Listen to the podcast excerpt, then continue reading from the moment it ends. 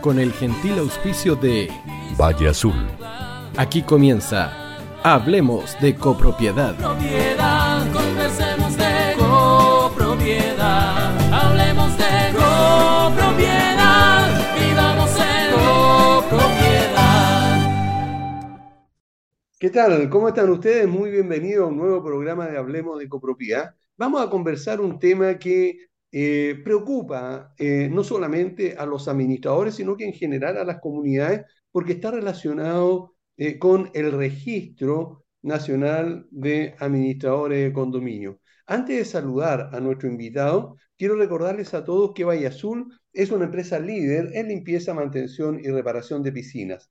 Deja en manos de profesionales serios y responsables la mantención de tu piscina en condominios y también en particulares. Entre los servicios de Valle Azul se destaca el constante asesoramiento y comunicación con los administradores y también con los comités de administración y también a las continuas capacitaciones que se le hacen a los trabajadores de los condominios con el propósito de entregar la mejor forma de cuidar el día a día las piscinas. Eh, para mayor información puedes eh, ingresar a www.valleazulpiscinas.cl o contactarlos al fono WhatsApp más 56 961 206001. Valle Azul son expertos que pueden estar al cuidado también de tu piscina. Con Engelif, la empresa de mantenimiento eh, de ascensores de bastante prestigio en nuestro país, podemos tener la seguridad y la tranquilidad que los ascensores de tu comunidad están funcionando correctamente. Ingelif es la empresa de mantenimiento que necesita tu comunidad. Ingelif es una empresa de mantenimiento, como les decía, eh, de ascensores en la que se puede confiar plenamente porque está certificada por el MIMBU. Ubícalos en el teléfono 225-010-752. Y si pertenece a un comité de administración, siempre vas a necesitar algún tipo de ayuda de asesoría. Y es por eso que en cómo administrar condominio.cl te puede ayudar muchísimo a entender y aplicar también las diferentes pautas y diferentes normas que existen relacionadas con la con la copropiedad. Y además te pueden eh, dar alguna recomendación o sugerencia.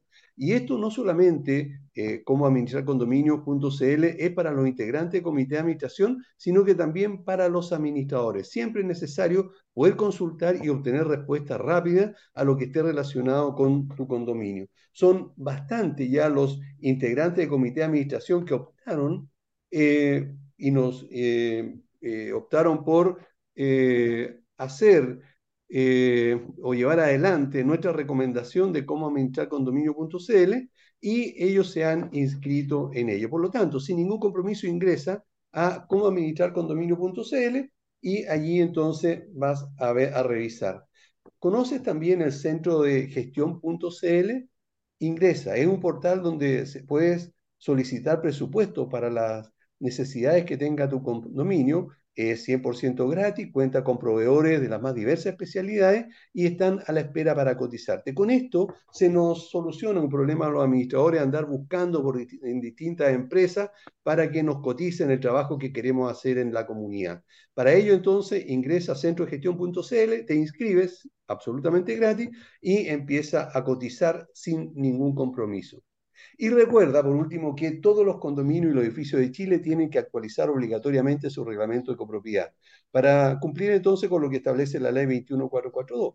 Por lo tanto, asesórate con reglamenta.com ya que son abogados expertos en copropiedad. Reglamenta.com te va a ayudar, te va a apoyar, te va a recomendar, te puede incluso hasta redactar y tramitar la actualización del reglamento de copropiedad. No te olvides, reglamenta.com te puede ayudar en este aspecto también. Ahora sí, quiero eh, saludar a un abogado bastante conocido en, nuestro medio.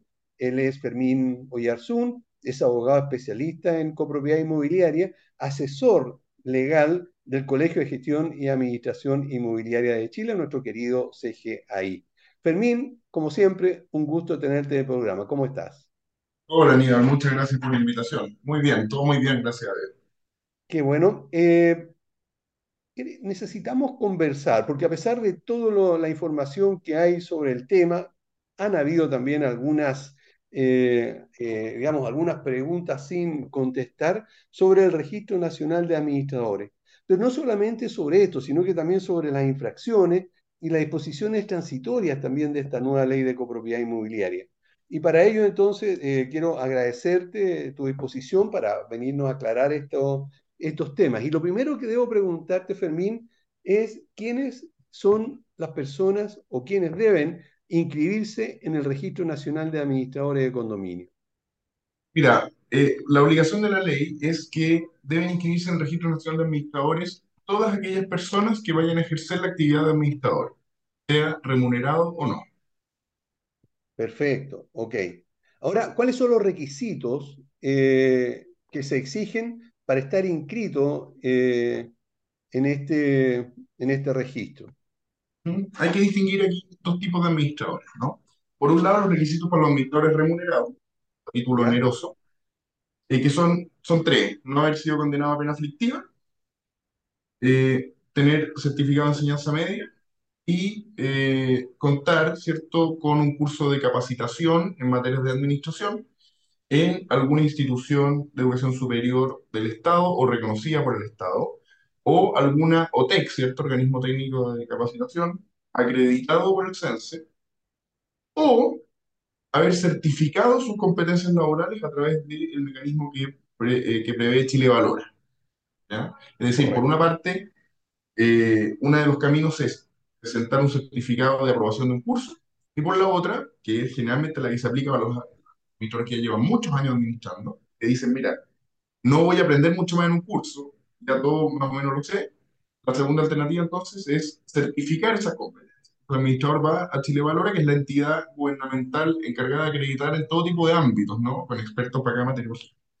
Va y dice, mira, yo quiero certificar mi competencia laboral y por lo tanto Chile Valora hace un examen de las distintas áreas. Eh, a mí me tocó estar presente en la mesa de trabajo Chile Valora, en la que nos pidieron algunos abogados el temario, ¿no? De, de de las cosas que un administrador debía saber respecto a la ley de propiedad, al derecho de propiedad.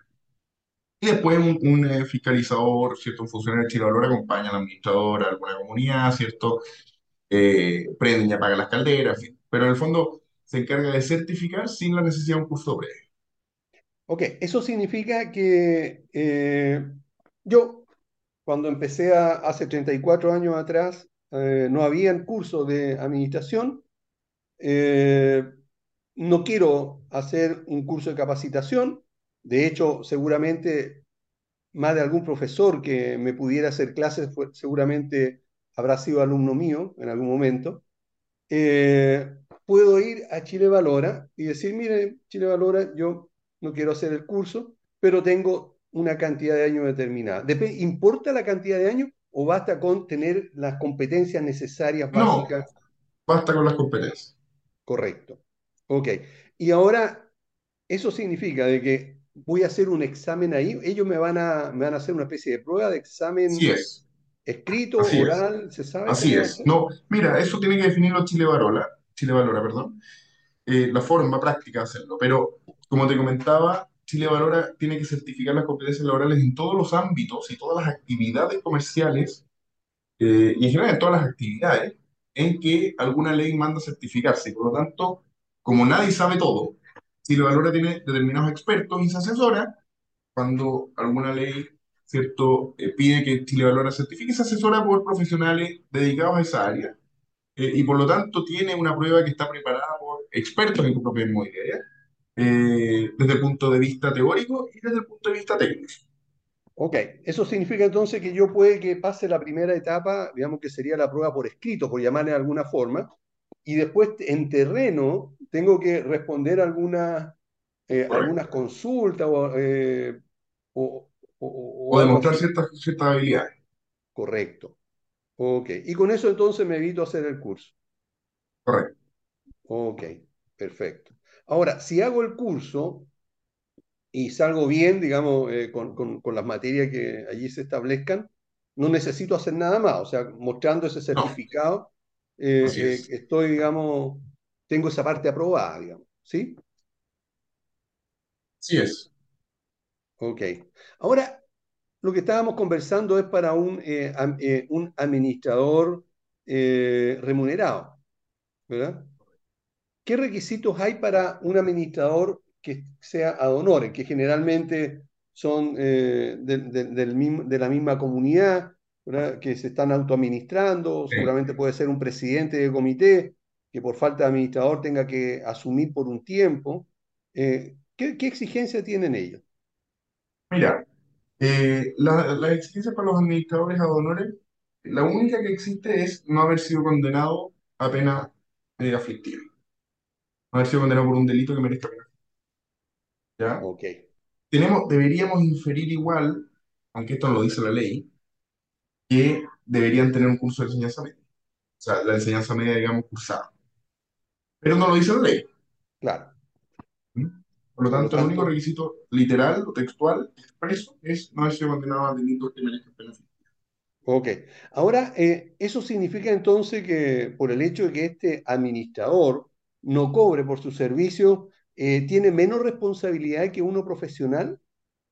No, no, las responsabilidades del administrador están establecidas en la ley y son exactamente las mismas para los eh, administradores a título gratuito, es decir, remunerado, o a título, eh, perdón, título gratuito que es ad honorem, ¿no? No remunerado, y a título, a título oneroso, remunerado. O sea, los administradores, sea que trabajen ad honorem o trabajen por una remuneración, son igualmente responsables de que la prestación de servicio cumpla, ¿cierto?, con todas las leyes, reglamentos y resoluciones y normas que les sean aplicables.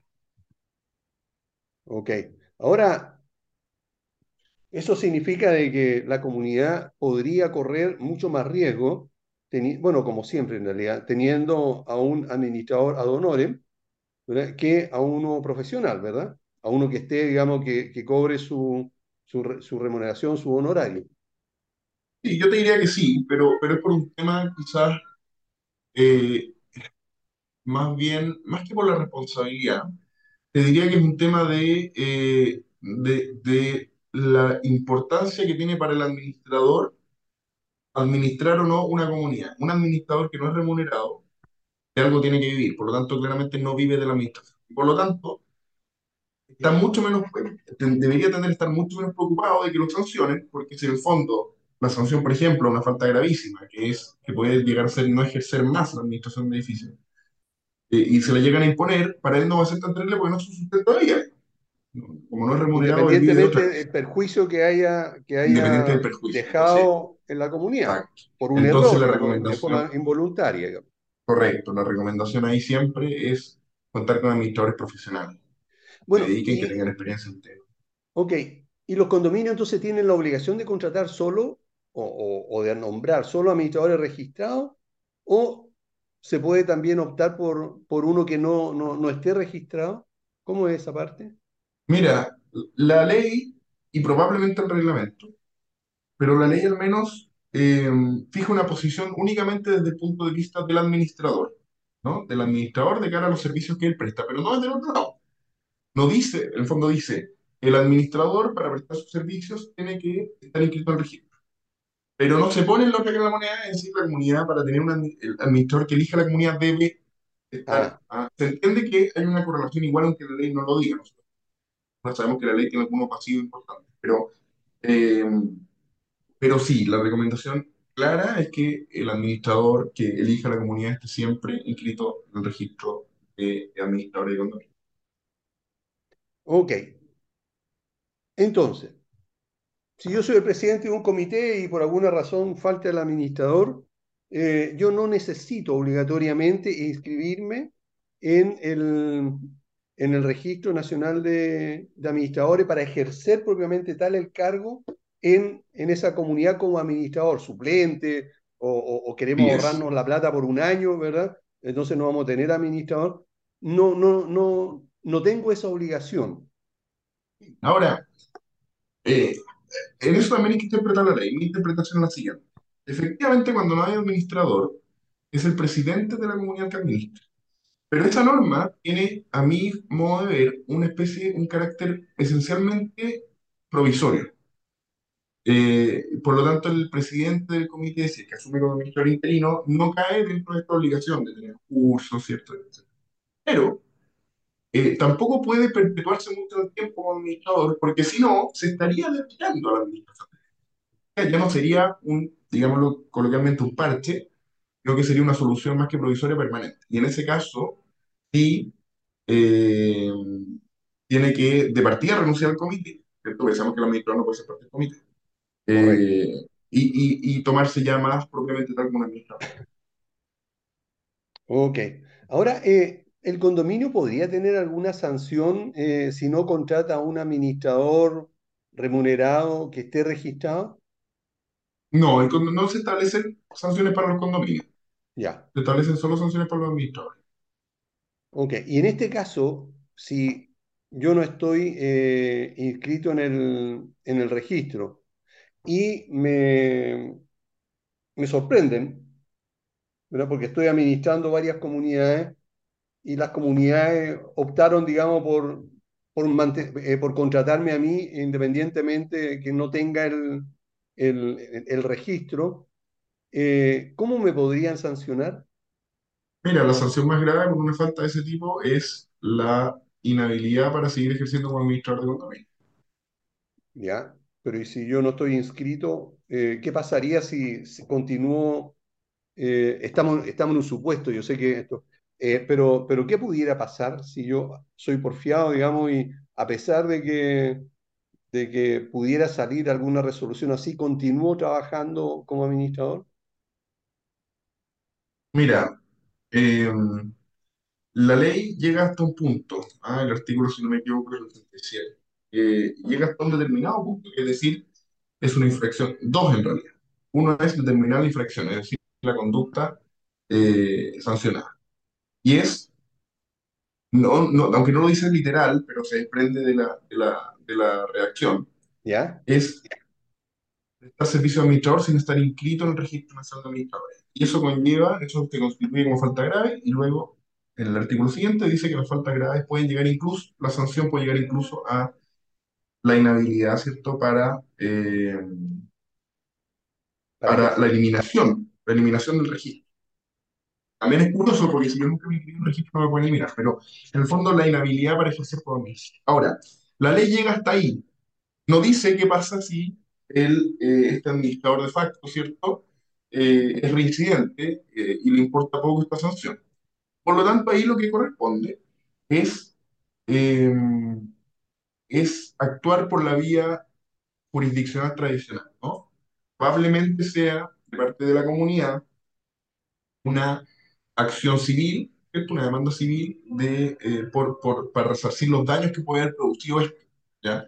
Hay que tener mucho ojo también, porque esto ya es un tema más, más, más, más procesal, ¿no? Más jurídico, pero eh, una comunidad, un comité, tiene el deber de... Es un registro público y es fácilmente Claro, accesible, va a ser fácilmente accesible. Por lo tanto, la comunidad tiene el, tiene el deber de chequear primero que los administradores que tengan carpeta estén inscritos. Y por lo tanto va a haber que ponderar si después, usted en un caso como el que tú planteas, en que un administrador después de muchos años nos damos cuenta, ¿cierto? Que no estaba colegiado, perdón, no estaba inscrito en el registro, etcétera.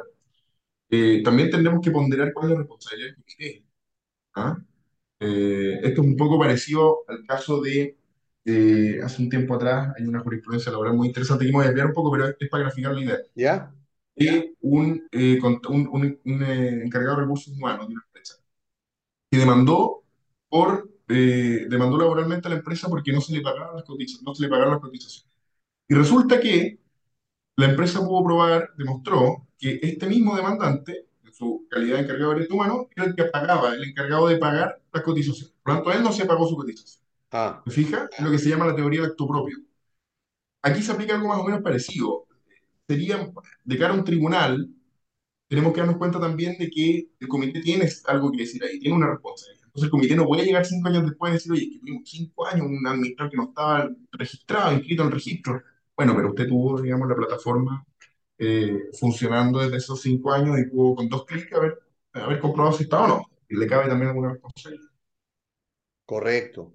Ok, clarísimo. Ahora, ¿cuáles son las diferentes responsabilidades de un administrador y cuál es el organismo que debiera conocer y también investigar los reclamos en contra de ese administrador? Sí, las responsabilidades del administrador son de toda índole. ¿ya? La única responsabilidad que no tiene es responsabilidad política. Solamente se aplica a los cargos, determinados cargos públicos. Pero tiene responsabilidad desde ya civil, tiene responsabilidad penal, y tiene esta responsabilidad administrativa que es la que instaura, ¿cierto?, la nueva ley 21.442, eh, que es la responsabilidad que se hace eh, valer a través de un, de un proceso seguido, aquí va- voy a tu segunda pregunta, ante la Secretaría Regional Ministerial de Vivienda y Urbanismo respectiva, la Seremi de, de Vivienda y Urbanismo de la comuna, de la región más bien, a la que pertenezca el condominio. Correcto.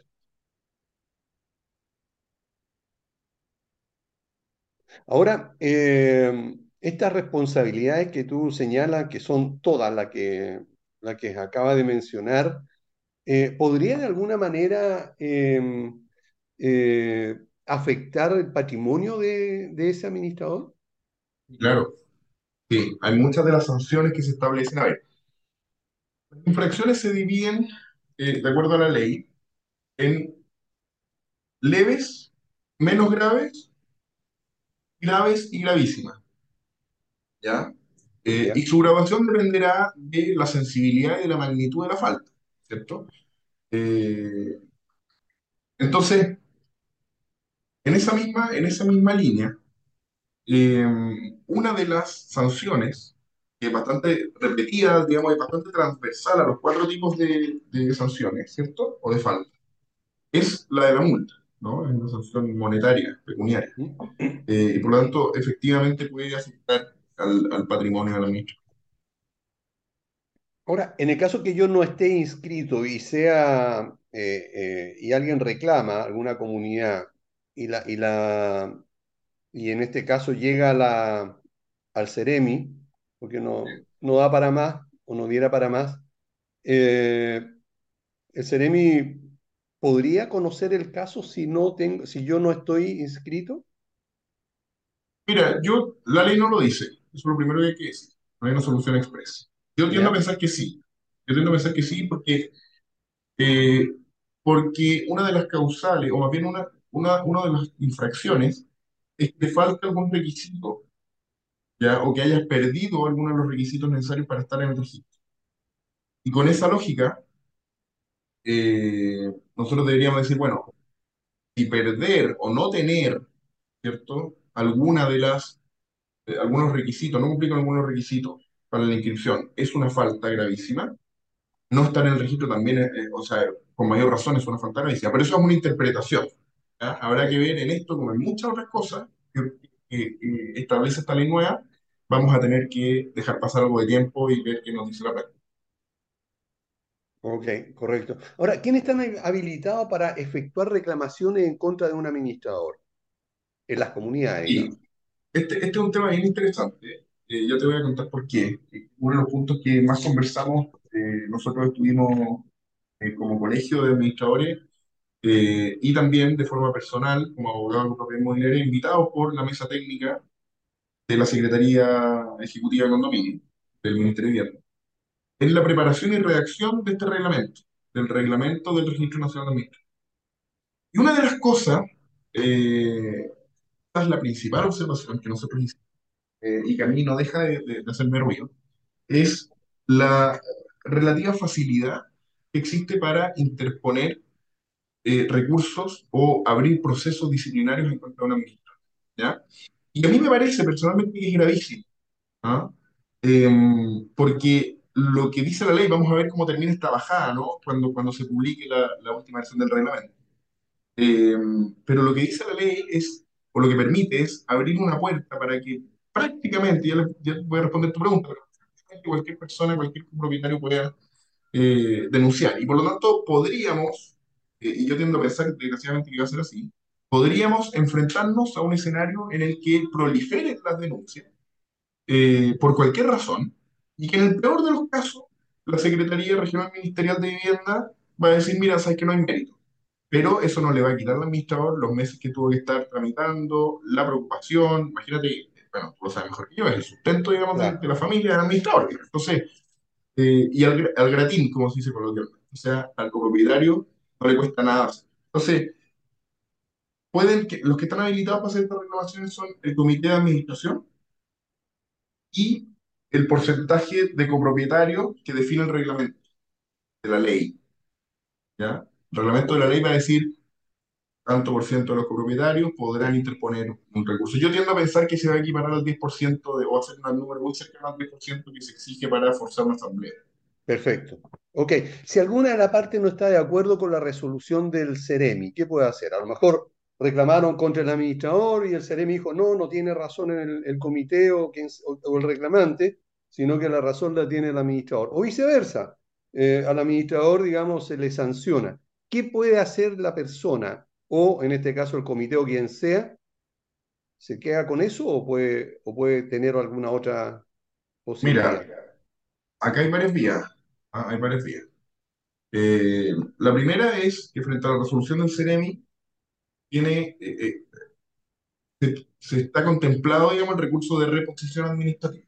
¿ya? El recurso de reposición es decirle al mismo organismo, al mismo órgano en este caso, pedirle que reconsidere. El recurso de reposición. Tiene, generalmente, que sea en casos aberrantes, tiene muy poca, muy poca tasa de éxito. Porque en el fondo es la misma persona que dictó, dictó la resolución de la eh, subsidiariamente a eso, es decir, en la misma presentación, pero para el caso de que esto se resolviera desfavorablemente. Realmente se puede interponer lo que se llama administrativamente un recurso jerárquico. Ah. Y ese recurso, como su nombre lo indica, se interpone para ante el ministro, perdón, hasta, para ante el subsecretario de Vivienda y Urbanismo, que es el superior ya. jerárquico del CEREM. ¿Ya? Eh, ahora, si, eh, si, si, si, esos dos recursos fallan, acordémonos que siempre queda salvo la justicia ordinaria, la justicia, digamos, el sistema, el sistema judicial propiamente tal, porque esta, esta es una justicia administrativa. Claro. O sea, no son tribunales, sino que son órganos administrativos, por lo tanto, quedan a salvo las acciones judiciales de tipo civil y de tipo penal, eventualmente alguna acción de protección en la Corte de Apelaciones. Ok, perfecto, ahí ya me quedó clarísimo. Bueno, eh, Fermín, quiero agradecerte el que nos haya acompañado, nos aclaraste rápidamente eh, las consultas. Eh, espero que podamos volver a conversar sobre este u otro tema relacionado con la copropiedad, porque el hecho de que tú, además de ser especialista en copropiedad, seas el asesor legal del colegio, eh, da, digamos, de alguna manera también una opinión acerca de ese organismo. Así que muchas gracias por haber estado con nosotros y nos vemos en otra oportunidad. No, al revés, Aníbal. Muchas gracias a ti. Un gusto volver a verte. Estoy a disposición para cuando quieran conversar de nuevo. Gracias. Ustedes no se vayan, volvemos inmediatamente. No te vayas. Volvemos después de una breve pausa comercial. Disfruta en la sintonía de la hora. Personaliza tus ideas con Estampados MG. Una excelente alternativa para estampados de poleras, tazones, cojines, delantales y mucho más. Especializados en personalizar recuerdos para todos los fanáticos del fútbol y clubes de fans. Encuéntranos en Facebook y Twitter como arroba estampadosmg. Despachos a todo Chile. La mejor opción de precio y calidad la encuentras en Estampados MG. Estudio Jurídico Global Use. Especialistas en Derecho Laboral, Civil y de Familia. Contamos con una vasta experiencia en temas relacionados con el derecho del trabajo. Autodespidos, fuero maternal, despidos injustificados. En Global Use tenemos la solución. Que los problemas no te quiten el sueño. Protege a tu familia de los imponderables de la vida tenemos la solución concreta al precio justo. Para mayor información, escríbenos al correo contacto arroba globalnews.cl. Estudio Jurídico Global News. Estamos al servicio de la gente.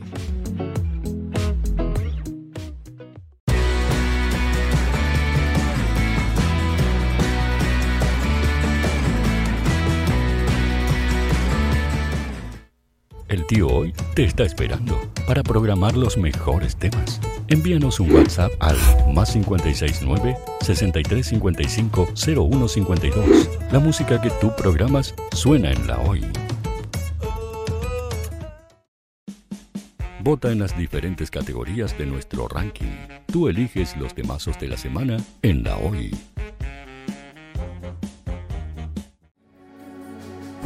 Tu opinión nos interesa. Escríbenos al mail radio o visita nuestras redes sociales. Somos La Hoy, la radio oficial de la fanaticada mundial.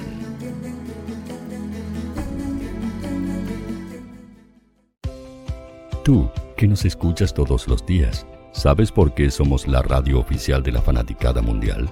Si no lo sabes, sube el volumen. Hola tío, aquí Andrew de Argentina. Hola tío, hoy soy Deb. Saludos desde España. Radio Hoy es mi radio. Hola, mi nombre es Eric y los estoy escuchando desde La Habana, Cuba. Hola tío, hoy es un placer estar escuchando a Najo. Os mando un saludo desde Brasil, o como decimos por aquí, un abrazo muy fuerte. Chao, chao. Hola tío, soy Ángela y soy de Puerto Rico. Hola tío, aquí una peruana desde Italia, en sintonía de la radio de la fanaticada mundial con Radio Hoy y el tío Hoy, por supuesto. Hola tío, hoy soy Alexa de México, tengo 8 años. Hola tío, ¿cómo estás? Te saluda Mónica Osuna desde Paraguay. Hello tío hoy. We're streaming from the United States and we thank you for doing this special stream. La radio hoy soy Laxane y los escucho desde Nicaragua. Hola tío, soy Majo de Bolivia. Hola Radio Hoy Chile, muchos saludos desde Honduras. Hola tío, te saluda Eric desde Ecuador. Hola, soy Mabel de Buenos Aires. Radio Hoy te escucha. Hola, buenas tardes. Saludos desde Venezuela. Hola Radio Hoy, les saluda Germayori Mancía desde Guatemala. Hola amigos de Radio Hoy. Tío Hoy, tío Hoy, tío Hoy. Para Chile, América y el mundo, Radio Hoy, la radio oficial de la fanaticada mundial. El área deportiva de la Hoy está todos los fines de semana reporteando, transmitiendo y llevándote la emoción del fútbol. Hoy Deportes, con el fútbol nacional e internacional, campeonato chileno, primera B y fútbol femenino. Sintonízanos sábados y domingos por www.hoydeportes.cl y todas nuestras redes sociales. Porque somos la, la pasión que desborda sus sentidos.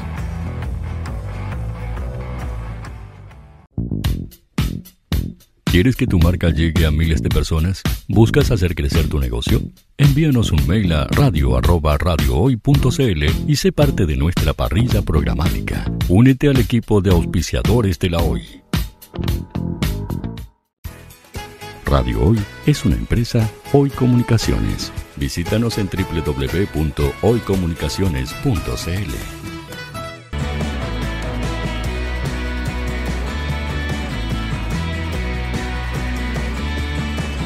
Para Chile, América y el mundo, Radio Hoy, la radio oficial de la fanaticada mundial.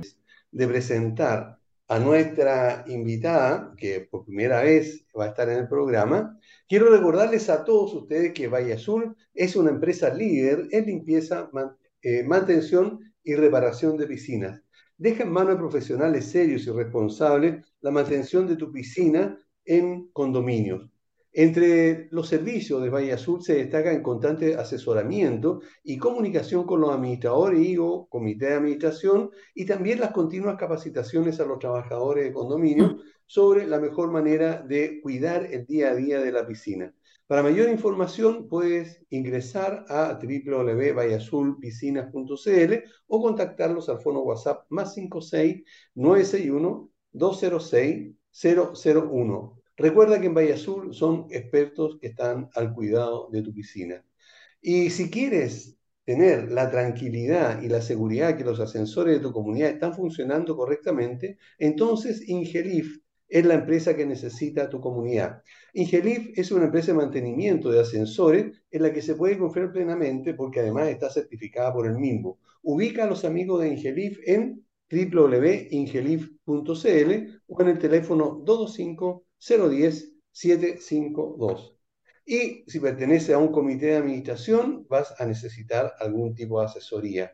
Cada día son más las situaciones que se presentan en los condominios y siempre es bueno tener un apoyo como es cómo administrar condominio.cl. Allí puedes eh, recibir respuestas de administradores expertos en cualquier tema que esté relacionado con esto, pero también si hay un tema que sea técnico, ingeniero o de arquitecto o de cualquier otra situación, lo puedes consultar y un experto en ese tema te va a responder. Son varios los integrantes del comité de administración que ya han escuchado en Hablemos de Copropiedad nuestra recomendación y optaron por cómo administrar condominio.cl. Recuerda, es un portal de asesoría en copropiedad que por solo 10 mil pesos mensuales te va a responder todas las dudas que tenga tu, condominio y además te va a dar una serie de recomendaciones legales, técnicas eh, y también eh, éticas y de otras situaciones que pueden estar enfrentados los eh, integrantes del comité de administración y ojo, hay también los administradores. Ahora, ¿conoces tú a centro de gestión.cl?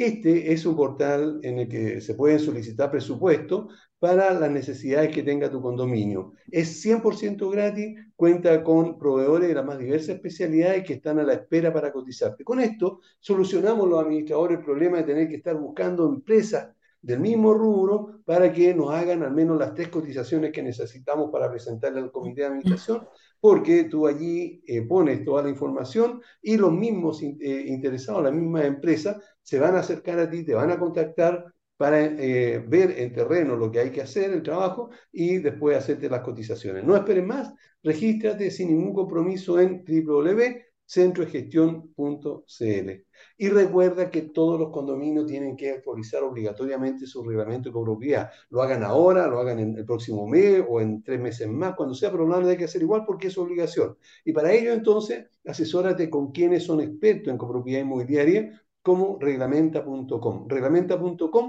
es una empresa de abogados, son abogados que están al servicio de la copropiedad y te pueden hacer las recomendaciones necesarias, te pueden ayudar incluso a redactarlo y por supuesto que hasta te pueden ayudar a hacer el trámite en la notaría y después en, en el conservador de bienes raíces para que quede todo correcto y con eso entonces evitarte un posible problema en el futuro. Bueno, Después de estas recomendaciones, quiero saludar a Andrea de Miranda. Ella es gerente de soluciones de Android y es también eh, es, la eh, socia fundadora de esta, de esta empresa. Andrea, muchas, muchas gracias por aceptar venir a conversar con nosotros al programa. Ay, no, gracias a ti, Aníbal, gracias por la invitación al, programa. Eh, y bueno, y gracias a todos los que están compartiendo junto a nosotros eh, en esta tarde. Eh, como bien decías, bueno, mi nombre es Andrea de Miranda, soy socia fundadora y gerente general de Empresa Soluciones Anro. somos un equipo de especialistas en construcción y nuestro rubro obviamente es la, la parte constructiva, ¿sí? Eh, más que nada, para hacerle una introducción, eh, nosotros nos dedicamos a entregar todo tipo de soluciones constructivas a nivel. Desde nuestra fundación en el año 2021 hemos prestado servicios para cientos de clientes particulares, ¿ya? así como también para inmobiliarias, para sus servicios de postventa. Y comenzamos a trabajar en el camino también con administraciones de condominio. ¿ya? En el caso de las administraciones de condominio, pusieron su foco de atención en nuestro servicio de mantención de puertas de emergencia. ¿ya? Ahí fue donde encontramos muchas falencias en soluciones que no estaban a altura de los desafíos, ¿sí? ¿A qué me refiero con esto? Aníbal, que lamentablemente eh, no se le da la importancia de contar con personal calificado para poder realizar un mantenimiento de calidad a la altura, digamos, con resultados óptimos, ¿cierto? ¿Y por qué es importante eh, que las soluciones sean las correctas? Porque así evitamos mayores daños a posterior y por supuesto generar mayores gastos para las comunidades, que hoy por hoy eh, es un grave, digamos, problema ahí el tema de, la gestión de, gastos, ¿ya? Ok. Eso por eh, un, eh, digamos, empezar. Para empezar. sí. Andrea, lo primero que, que necesito preguntarte es esto de las puertas de emergencia. Bueno, todos sabemos los que administramos, por supuesto, y, y, algunas otras personas, que las puertas de emergencia en un edificio son fundamentales para el resguardo de la vida de las personas. Entonces, eh, me gustaría que tú pudieras, con tus palabras, poder entonces decirnos por qué el mantenimiento de estas puertas de emergencia son importantes. Bueno, básicamente, Aníbal, porque lo que acabas tú de decir, eh, una puerta de emergencia en óptimas condiciones nos puede garantizar vivir o morir. Eh, es la única vía de acceso que nosotros tenemos hacia las escaleras de emergencia. Eh, por tanto, es súper importante un mantenimiento, digamos, para que en caso de siniestro, sobre todo en un país sísmico como en el que nosotros vivimos, ¿ya? poder contar con vías de acceso a, la escalera, digamos, de emergencia presurizada.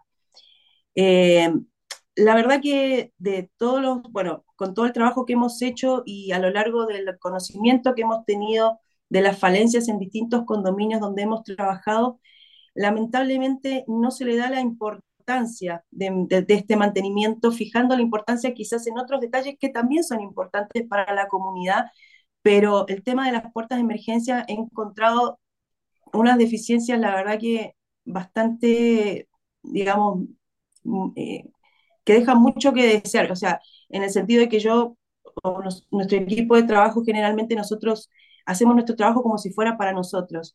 Y, vivir en un condominio donde lo, mínimo que es eh, mantener una puerta de emergencia, una puerta de escape en, condiciones no se está realizando es como igual complejo.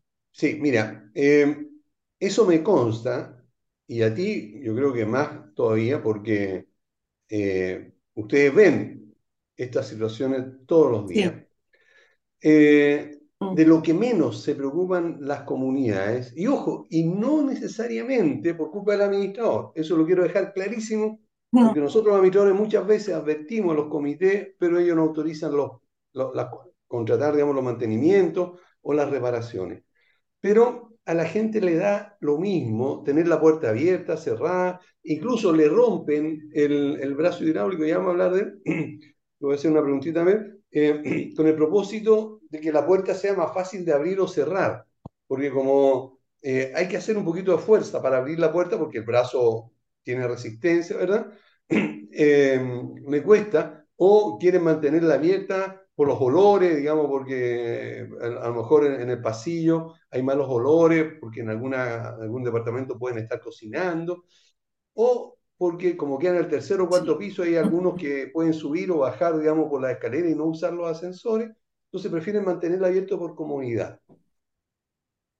Ahora, eh, ¿qué, ¿qué, pasa si una, una puerta de esta está abierta y hay un siniestro? ¿Qué puede suceder? Bueno, mira, simplemente eh, lo, que, lo, que se, lo que se necesita en esos momentos es un área presurizada. ¿Qué significa esto? Que una vez que la puerta se cierre, la escalera de emergencia tiene que mantener una presión, ¿ya? que es la que va a conservar en el fondo la vida humana, versus la presión que está hacia el otro lado, que sería la del pasillo, ya que es una presión que puede eh, subir, por ejemplo, a efectos de gases, fuego o humo. Entonces, si nosotros mantenemos esta puerta abierta, la presurización no la vamos a conseguir nunca. Esto, mire, para hacer un ejemplo muy básico, las personas que han viajado en avión, por ejemplo, eh, la diferencia de presión entre el exterior y el interior, eso es presurización. Si alguna de las puertas o ventanas del, avión no están correctamente cerradas, efectivamente corre riesgo, obviamente, eh, digamos, la vida humana dentro del avión. Entonces, esto es exactamente igual. Lo que pasa es que creo, Aníbal, que también las personas, generalmente los que habitan, eh, digamos, eh, eh, los habitantes, los, que viven en los edificios, también creo que desconocen, digamos, mucho el tema de cuál es la diferencia entre si la puerta se mantiene abierta, si la puerta se mantiene cerrada, cuál es la importancia de que la puerta esté funcionando en óptimas condiciones. Creo que también ahí habría Lamentablemente yo sé que les cuesta mucho la participación de la comunidad en, estos aspectos, pero también ver la posibilidad de poder hacer una retroalimentación, una educación, para que las personas entiendan em, por qué estas puertas tienen que permanecer cerradas. Hay videos, de hecho yo he visto muchos videos donde veo, eh, digamos, cómo se comporta el fuego, cómo se comporta también el sistema de presurización que ustedes tienen, que son unos grandes ventiladores que están abajo y arriba del edificio. Entonces, yo puedo tener el mejor sistema de presurización, pero si la puerta no está cerrada no va a servir de nada. El tema que tú tocaste del, brazo hidráulico, cuesta abrir la puerta. eso significa que el brazo hidráulico no está funcionando de la manera correcta, porque un brazo hidráulico que está funcionando de manera correcta jamás va a hacer que tú tengas que hacer más fuerza de la que deberías hacer para abrirlo. Entonces, en general, ¿qué es lo que se hace? No, se, se, instala el brazo hidráulico y nunca más se ve. Pero el brazo hidráulico adentro tiene, eh, em, digamos, un, componente, es un aceite que, digamos, cambiando las temperaturas, ya sea frío o calor, ese aceite se pone más denso, más líquido. Hay que ajustarlo porque obviamente tienen alto tráfico, por lo tanto sí es importante tener el mantenimiento para que ustedes tengan una buena digamos, eh, relación con estas puertas y no llegar al punto de mantenerla trabada porque me cuesta abrir la puerta porque directamente no puedo. Entonces, ahí también e, está el punto de, la importancia de poder hacer un mantenimiento, por lo menos lo recomendable es hacerlo dos veces al año. ¿Por qué? Porque ahí ustedes se ahorran que ese brazo que ya está funcionando mal, siga funcionando mal y, se, y que con el tiempo tengan que comprar uno nuevo. La vida útil de un brazo es de 25 años. Wow. Perfecto, ok. Ahora, eh, entrando en el marco legal, ¿qué dice eh, la autoridad, o en este caso la ley, eh, de cómo deben ser las puertas de emergencia en los condominios? ¿Se establece algo al respecto? Mira, Aníbal, yo justamente en una reunión con, con unos administradores tuve que recabar esta información porque me encontré en una unidad donde todas las puertas de emergencia contaban con tiradores. Tiradores es, es como una manilla, en el fondo, que lo único que hago es abrir y cerrar, mm. pero no me hace el juego que necesito que la puerta quede cerrada como corresponde. Entonces, mediante esto, claro, entonces ahí empecé a, investigar un poco el marco legal y sí, hay un decreto, el decreto 47, que fija, disculpa, me voy a apoyar en el material de lectura para ser bien específica en lo que te voy a indicar, fija nuevo texto de la Ordenanza General de la Ley de Urbanismo y Construcciones, título 4 de la Arquitectura, capítulo 3 de las condiciones de seguridad contra incendio, artículo 4.3.7, y ahí en su primer párrafo nos dice que todo edificio de siete o más pisos deberá tener a lo menos una zona vertical de seguridad que desde el nivel superior hasta el de la calle permita a los usuarios protegerse contra los efectos del fuego, humo, gases y evacuar masiva y rápidamente el inmueble. Si nos vamos al inciso número 3, porque tenemos ocho incisos, yo reparo en el 3 y en el 4. El 3 nos dice, las zonas verticales de seguridad deben estar dotadas de sistemas de iluminación de emergencia y de presurización en caso de escaleras interiores. Aquí viene esta palabra, que es la palabra clave, presurización, ¿ya? Que permitan a los usuarios evacuar el edificio sin peligro de verse afectados por los humos, gases generados por incendio, aun cuando el suministro normal de energía eléctrica sea interrumpido. Y aquí yo me animaría, Aníbal, a agregar algo más. Nos olvidamos de los sismos, ¿sí? Porque no solamente es fuego, ¿sí? Puede ser un sismo, ¿ya? Las puertas de acceso o ingreso en todos los pisos deberán ser de cierre automático y con resistencia a la acción del fuego, tanto la hoja como sus componentes, correspondientes a la clase F60. Todas ellas deberán estar señalizadas con el distintivo salida de emergencia por la cara que corresponda. Yo generalmente todas las puertas de emergencia que he visto, todas tienen cartel de salida de emergencia. Ahora, si nos ponemos a detallar los componentes de la puerta y si efectivamente estos componentes están, eh, digamos, tienen la correcta certificación, ahí, ahí ya estamos en problemas. Eh, a propósito, eh, ya, ya, ya te voy a preguntar sobre eso que estás diciendo, sobre el problema que podemos tener. Pero, ¿qué significa lo que acaba de decir sobre la resistencia mínima que sea F60, eh, resistencia mínima al fuego? La F60. Exacto. Claro, esto es, básicamente se trata de una clasificación. Esto significa que la puerta, que tiene que ser cortafuego, porque no es cualquier puerta, Aníbal, tiene que tener una resistencia de 60 minutos como mínimo ante un incendio. O sea, ese es el tiempo que nos va a dar una puerta F60, digamos, garantizada, e inífuga, para nosotros poder, digamos, hacer una evacuación. O sea, esta puerta tiene en 60 minutos va a desaparecer. ¿ya? Pero me he encontrado en condominios incluso con puertas que no son siquiera F60, son puertas que se han comprado que son puertas de interior. Entonces, la puerta oh. de interior, bueno, yo tengo, eso, nosotros somos especialistas en puertas y yo he tenido la posibilidad de ver una puerta por dentro. Entonces, ¿qué pasa? Las puertas antiincendio tienen una serie de placas, ¿ya? Un relleno especial que hace que resistan 60 minutos. Hay de 60, hay de 120 y, de ahí para arriba. Pero, lo que se les exige mínimamente, sí, según el decreto es 60, de ahí para arriba. Correcto. Ok. Eh, y aprovechando esto para recalcar lo anterior, eh, Andrea, eh, si tenemos una de 120, porque somos, digamos, encachados, digamos, y, pusimos una puerta mucho mejor, pero una de ellas está abierta, ¿de qué sirven? De nada, de nada, porque justamente es lo que te contaba anteriormente. Eh, yo creo que cada tanto, quizá, mira, hay que ser realistas, las personas ya no están yendo a reuniones personalmente en condominios y ver la posibilidad como ustedes, como administradores, pueden llegar a las personas, por ejemplo, sin necesidad de ir a una reunión. Pueden, no sé, enviarlo por mail, pueden enviarles una carta, pero la gente tiene que entender y tiene que saber por qué esto es de gran importancia, porque como tú dices, de nada sirve generar una inversión, porque las puertas, estas puertas no son puertas económicas. Claro. Una gran inversión en, en, todo, si en definitiva voy a tener a esta gente con la puerta abierta. O lo mismo, hay gente que de, repente va, va, a saber y va a decir, uy, la puerta está abierta, la voy a cerrar. ¿Por qué? Porque sé que necesito que esto esté cerrado para que funcione correctamente en caso de que, no, que pase algo, ¿no? Obviamente. Ahora, eh, ¿las puertas de emergencia pueden tener eh, tiradores en lugar de manillas o de barra eh, antipánico? ¿Cómo, ¿Qué es lo que debe tener esa puerta? Bueno, Aníbal, aquí, bueno, como estoy hablando obviamente contigo que, eres administrador y, todos los que nos están viendo son administradores, todos los, todas las administraciones cuentan con la asesoría de un prevencionista de riesgo, ¿ya? porque deberían tener, eh, digamos, un manual ¿ya? De, eh, de acción en caso de, siniestro. Plan de emergencia. Justamente, plan de emergencia que, si mal no lo tengo, mal no tengo entendido, este se tiene que renovar todos los años, o sea, tienen que estar actualizándolo constantemente.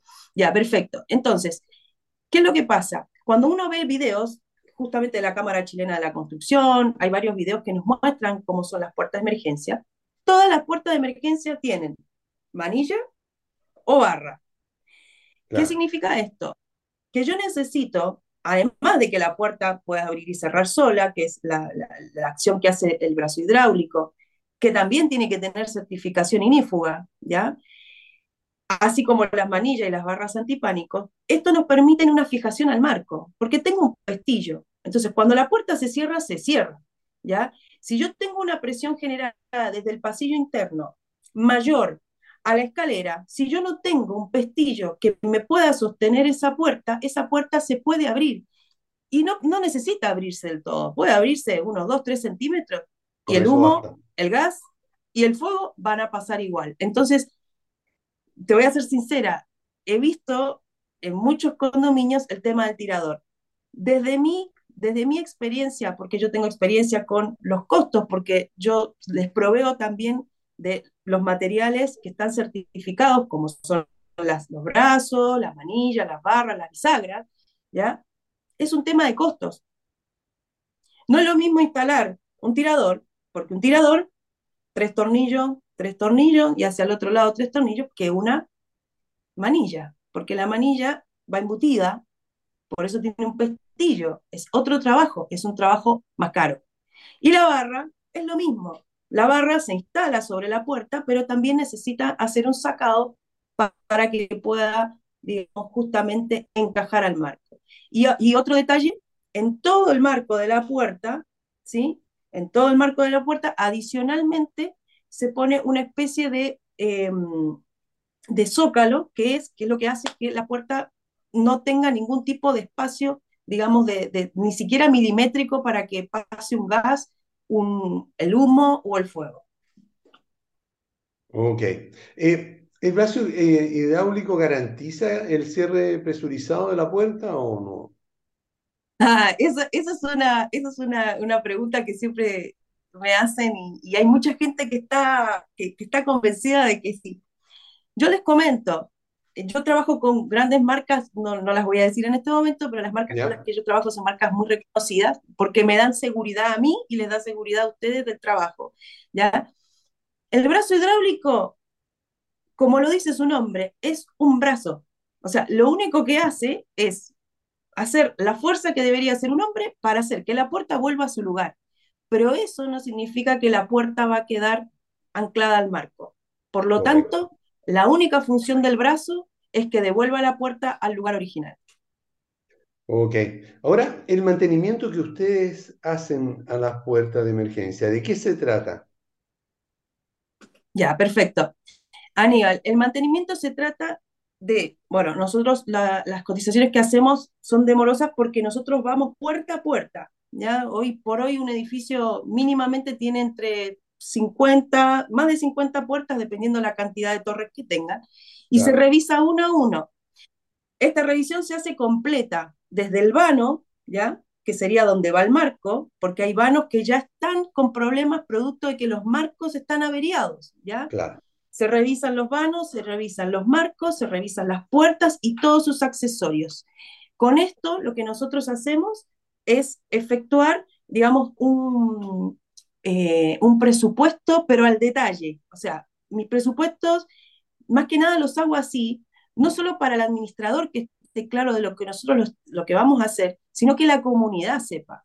Porque no es lo mismo llegar con un número y decir, no, si sabe qué, a usted el mantenimiento le va a salir esto. Sí, pero ¿qué es lo que van a hacer? El qué es lo que van a hacer va en el detalle. Usted sabe, bisagra, esto, brazo, todo específico. Ok. Ahora, eh, este, eh, el trabajo que ustedes efectúan durante la mantención misma, aparte de preocuparse del brazo, ¿verdad? Eh, ¿qué más revisan dentro del, de, cada puerta? las puertas, todos sus componentes. O sea, las bisagras, eh, nosotros hemos encontrado bisagras que no son para puertas de emergencia, porque el peso de una puerta de emergencia no es lo mismo que el peso de una puerta de interior. Entonces, primero, revisar qué tipo de bisagra tiene. Si la bisagra está bien instalada. Hay bisagras que, he visto bisagras instaladas de forma deficiente que han hecho que la puerta, siempre las puertas se les van cayendo así, porque generalmente la, la primera bisagra no está en condiciones. Después se revisan los espacios. Hay puertas que desde el, desde el piso a donde comienza la puerta tienen espacios. He visto espacios entre 2 y 3 centímetros. Eso no debe existir. Esto no significa que tengan que comprar una puerta. No significa, se puede hacer un suplex en esa parte, ¿ya? Para poder evitar ese espacio, ¿ya? Eh, como le digo, se ven los brazos, se ven las barras, que, que, que todo funcione correctamente, todos los componentes de las puertas. Ahora, eh, ¿cómo, ¿cómo, se organizan ustedes? ¿Tienen algún plan de trabajo para comenzar con el mantenimiento? Eh, también, eh, ¿cuál es el servicio que ustedes ofrecen a las comunidades? ¿Se hace contrato o les pueden llamar en cualquier momento? ¿Van ustedes por si hay alguna emergencia? Porque se me cayó una puerta y, los llamo porque hacen ese tipo de, servicio también o no? Sí, sí. Nosotros, bueno, primeramente, ¿cómo nos organizamos para el trabajo? ¿Mm? bueno, como comentabas al principio, que escuchaba eh, que, todas las comunidades siempre tienen que tener tres, eh, digamos, cotizaciones, cotizaciones claro, de distintos productores. Entonces nosotros partimos, exactamente, para trabajos importantes nosotros hacemos la cotización que corresponde, generalmente siempre nos va bien por el tema de cómo presentamos el, el trabajo. Y esto es importante, porque como tú presentas el trabajo, es como tú vas a trabajar después. Entonces, cuando hay cosas que no cuadran, hay cosas que no se entienden o no cierran, eso después en el camino se va a reflejar en el trabajo también que te van a brindar. Entonces, en este caso se hace, como te dije antes, el detalle. También atendemos emergencias, sí, nosotros podemos, eh, digamos, atender emergencias en caso de que ustedes necesiten. En el, eh, como decías antes, con el tema de, de, los contratos, sí, podemos hacer contratos.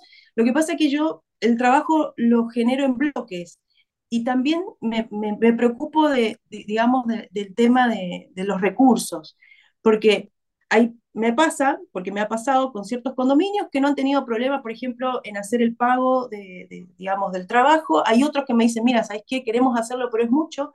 Yo me adapto. Hacemos un plan de trabajo en bloques. Podemos hacerlo mensual, quincenal, y así podemos ir avanzando. Ahora, para trabajos más pequeños, como dices tú, que de repente sale que se rompió un brazo, se rompió una chapa, hay que arreglar, también nos pueden contactar, nosotros tenemos página web a través de nuestro WhatsApp y nosotros tenemos un tiempo de respuesta.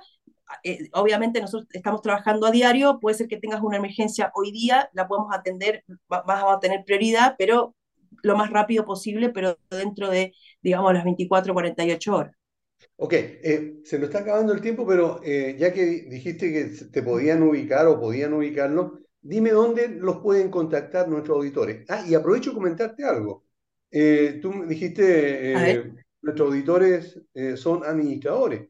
Los administradores que nos escuchan, que son muchísimos, son solamente el 10% de los más de 50.000 auditores que tenemos. La gran mayoría son integrantes de comité que toman decisiones eh, y que instruyen a la administradora. Así que, estimados comité de administración, aquí tienen una tremenda oportunidad para eh, que Andrea atienda y revise sus edificios para ver el, asunto de las puertas de seguridad. ¿Dónde tienen que contactarte, eh, Andrea? Bueno, nosotros tenemos un sitio web que es www.solucionesanro.cl. Bueno, un poquito está acá atrás, ¿ya? Eh, aquí ustedes pueden entrar a nuestra página. Eh, nosotros acá tenemos en la parte de contacto, ustedes pueden ingresar en forma directa y eh, nos pueden contactar a través del formulario web, ¿ya? Donde simplemente aquí con su nombre, su mail, su teléfono y su mensaje, inmediatamente nos llega la solicitud a nuestro correo, o bien también al WhatsApp, que también aquí está disponible, no sé si lo alcanzan a ver, aquí en la, página. Ustedes pinchan aquí, ahí está. Y acá yo estoy en línea, estamos aquí 24/7 ah, trabajando, ¿ya? Y bueno, y también nuestro correo electrónico que también está en la página, que es solucionesanro.gmail.com. Antes de despedirme, Aníbal, lo que quiero también transmitirle a, todos los administradores, eh, que es muy importante, por favor, que este tipo de trabajos eh, son trabajos muy importantes. Eh, no subestimen eh, el tema de, la reparación de las puertas, porque he visto que han hecho soluciones que realmente he visto puertas cortadas, que no necesitaban ser cortadas, que lamentablemente después se reportaron en gastos que imagínense que una puerta de emergencia mínimo parte su valor de 350 mil a 400 mil pesos. ¿Me entiendes? Y el problema fue, era una bisagra, no había que cortar la puerta. Y agradecerle, bueno, desde ya la invitación y dos saluditos pequeñitos que quiero que, darte de alguien que te quería saludar, Andrés ah. Galaz Olmedo, que te ah. manda muchos saludos. Oh, que hace años que, no sé. Sí, él, él, está bien, está en el en condominio por venir. Ahí está. Eh, ah, y gracias a él te conozco a ti. Gracias a él te conocí a ti. Ok. ¿Ya? Y por último, también eh, Ah, qué bueno. Y por último, eh, de la comunidad de Edificio Plaza, ahí en Providencia, la entrada del, del, Costanera Center, a Sandy Chirinos, que es un amor, es un administrador. La verdad que hemos trabajado juntos y quiero mandarle un beso muy grande porque eh, creo que también es un administrador ejemplar, muy preocupado de la seguridad de su comunidad y contrató nuestros servicios para que justamente pudieran tener escaleras de emergencia como corresponde. Hablemos de copropiedad.